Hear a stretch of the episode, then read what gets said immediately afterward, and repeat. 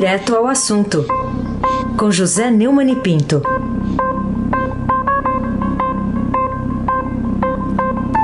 Oi, Neumani, bom dia. Bom dia, Raíssa Abac, Carolina Ercolim, Almirante Nelson e o seu pedalinho.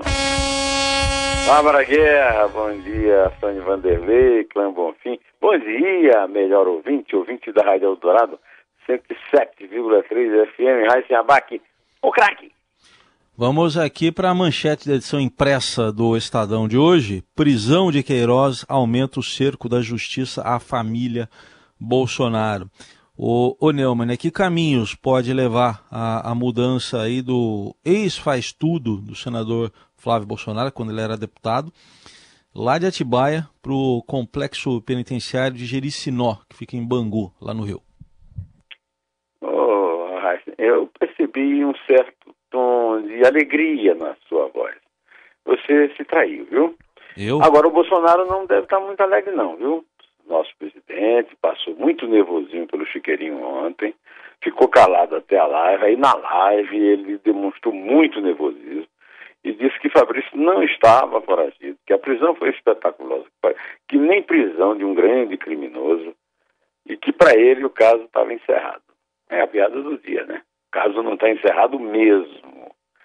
Segundo o Ministério Público, o, o Fabrício Queiroz ameaça testemunhas, altera provas, continua delinquindo e há ainda o risco de fuga, ou seja, ameaça a ordem pública que é, justifica prisão preventiva, não provisória, sem, prato, é, sem prazo. É, e, e, o noticiário sobre o, o, despacho do Ministério Público disse que ele prometia lobby lá no alto. E por que será, hein? Por que será?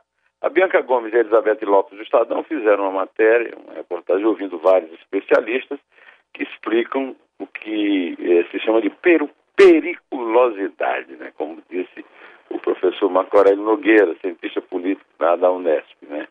Para ele, a prisão de Queiroz mostra que as acusações contra a família Bolsonaro estão vindo de vários lados, fechando o cerco do presidente. Não é só o Supremo, é a Procuradoria-Geral da Pública, é o Tribunal Superior Eleitoral, é o Ministério Público. Essa prisão leva a crise para dentro do Planalto. É como se a gente estivesse assistindo a uma subida repentina de águas que agora estão batendo no queixo do presidente. O, o Rodrigo Prando, com quem eu não me encontro há bastante tempo, porque nós temos filhos no, no, no mesmo berçário, né? Mas ele disse que a prisão da, da do Mackenzie a prisão do Queiroz fragiliza o governo, porque acrescenta a lista de Bolsonaro mais uma pendência na justiça. O governo está sempre em compasso de espera pelo que está na justiça. Ele está hoje em compasso de espera no TSE, no STF, na intervenção da PF, no inquérito das fake news, etc, etc, etc. Carolina Ercolim, tintim por tintim. Vamos falar da entrada de UACF no caso Queiroz, que empacou né, o andamento da justiça no Rio de Janeiro. Outro destaque do Estadão de hoje. Qual a relevância desse advogado da família na decisão de esconder um investigado do Ministério Público do Rio na casa dele, em Atibaia? Bom, seria amadorismo, disseram os bolsonaristas. Seria não, foi, né? É a certeza da impunidade assomada a, a, a ah, nem vão, não vão procurar na casa do advogado. Né? O Palácio Planalto foi obrigado a soltar uma nota dizendo que o, o Frederico Assef não é advogado do, Colo, do, do Bolsonaro. É do Flávio e vive lá assim miscuindo. Foi visto a última vez no Palácio Planalto na posse do Fábio Faria, para a qual ele foi convidado. Então, ele, alguém lá no topo ele conhece. Além do mais, advogou, entrou no caso do Adélio Bispo. Né? Agora, eu me lembro muito é, das minhas, é, do meu, quando eu conheci o César Lombroso em leitura, né? Ele é muito lombrosiano, cara de advogado ele não tem.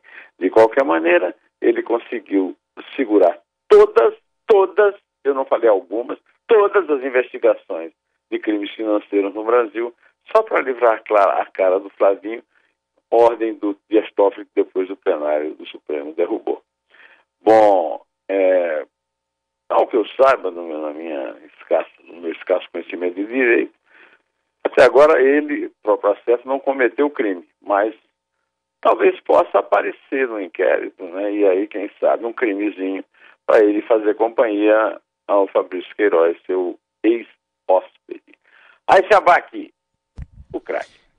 Ô Neumann, outro destaque é, relativo ao Queiroz, né? Queiroz, sua mulher e advogado de Flávio Bolsonaro teriam orientado a mãe do miliciano morto, é o Adriano, né? Que foi morto lá na Bahia.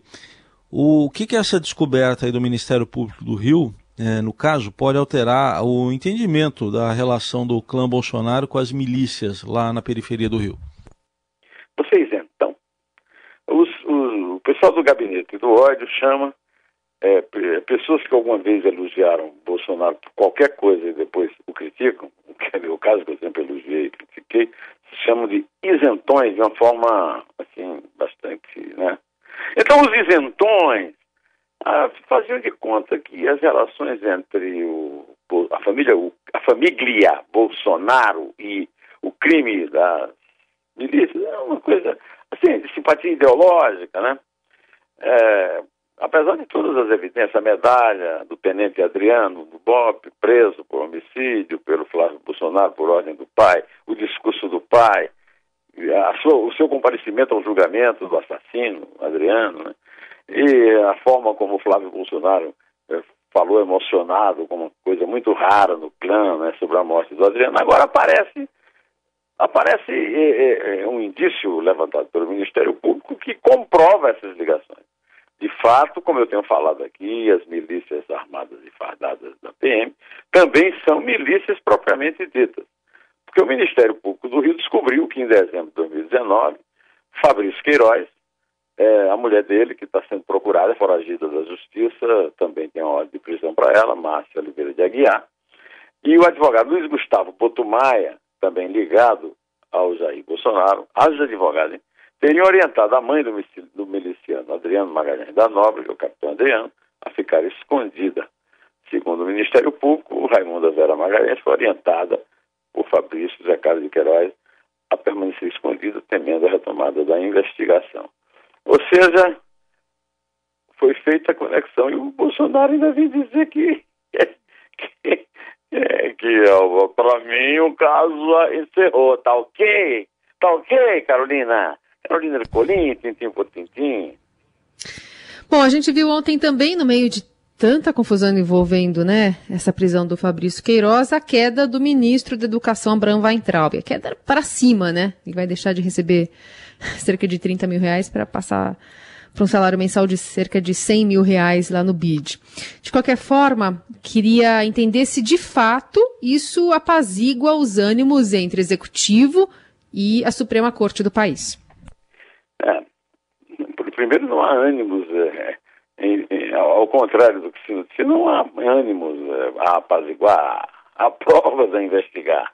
O Weintraub, é, não sei nem se ele vai poder deixar o país, né? Vamos ver o que é que o Supremo vai é, decidir sobre isso depois de ter negado habeas corpus a ele. Além do mais, eu vi uma notícia que ele só vai ficar até outubro e que a presença dele é chocante no Banco Mundial. Aliás, eu concordo em gênero, número e grau. Vi também uma notícia no site de esquerda que, eu, que frequenta aqui o meu computador, que os militares estão muito. Os militares que, que são inimigos do Weintraub já estão muito inquietos em relação ao governo por causa da prisão do Fabrício. Ou seja, ainda vai rolar muita água debaixo desse moinho, viu? Ó, oh, se vai, Carolina. Vai acabar aqui o craque. Bom, Neumann, outro assunto, a gente está é, com um olhar aqui para a pandemia também no interior, e os, os hospitais do interior, do interior, já estão lotados, é uma notícia que está aqui também no Estadão.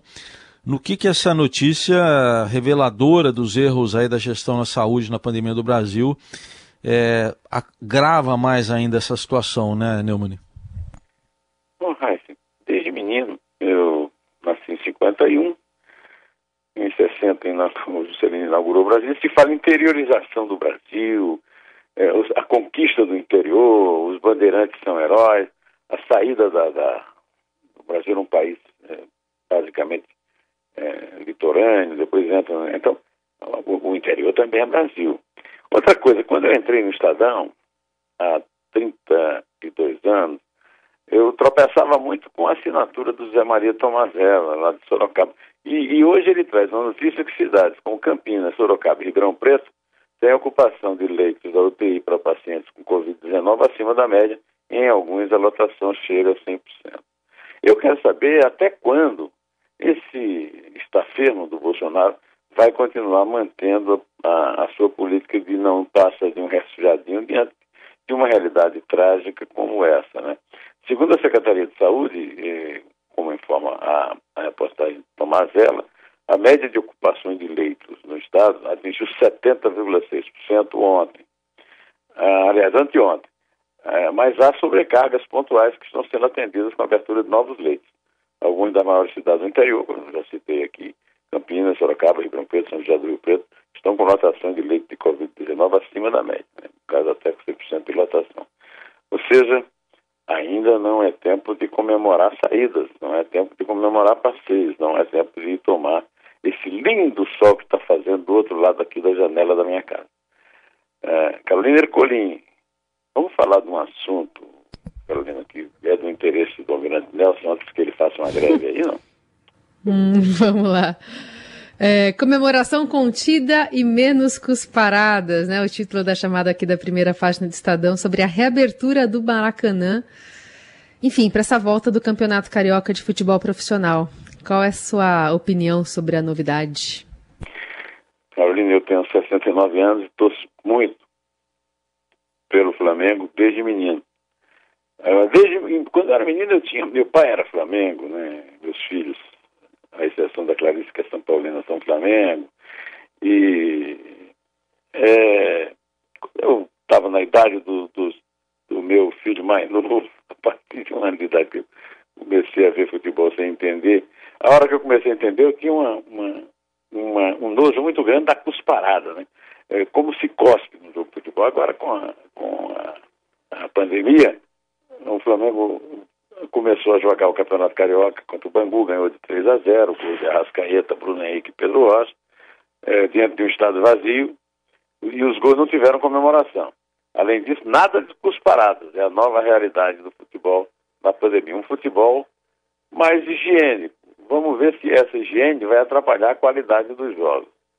É, o Flamengo tem um problema com a Globo, que tem a, a, o domínio né, da, transmissão dos jogos do Campeonato Carioca.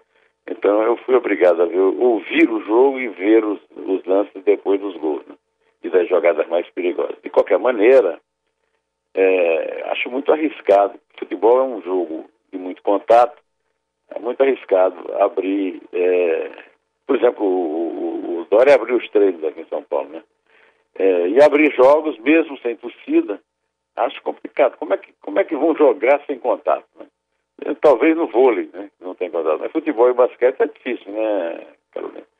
Então, Carolina, é, você gostou do jogo do Flamengo ontem, cara?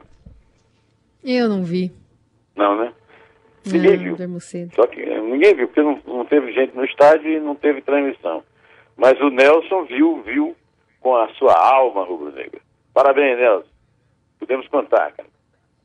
Ah, e bom é fim de semana, né?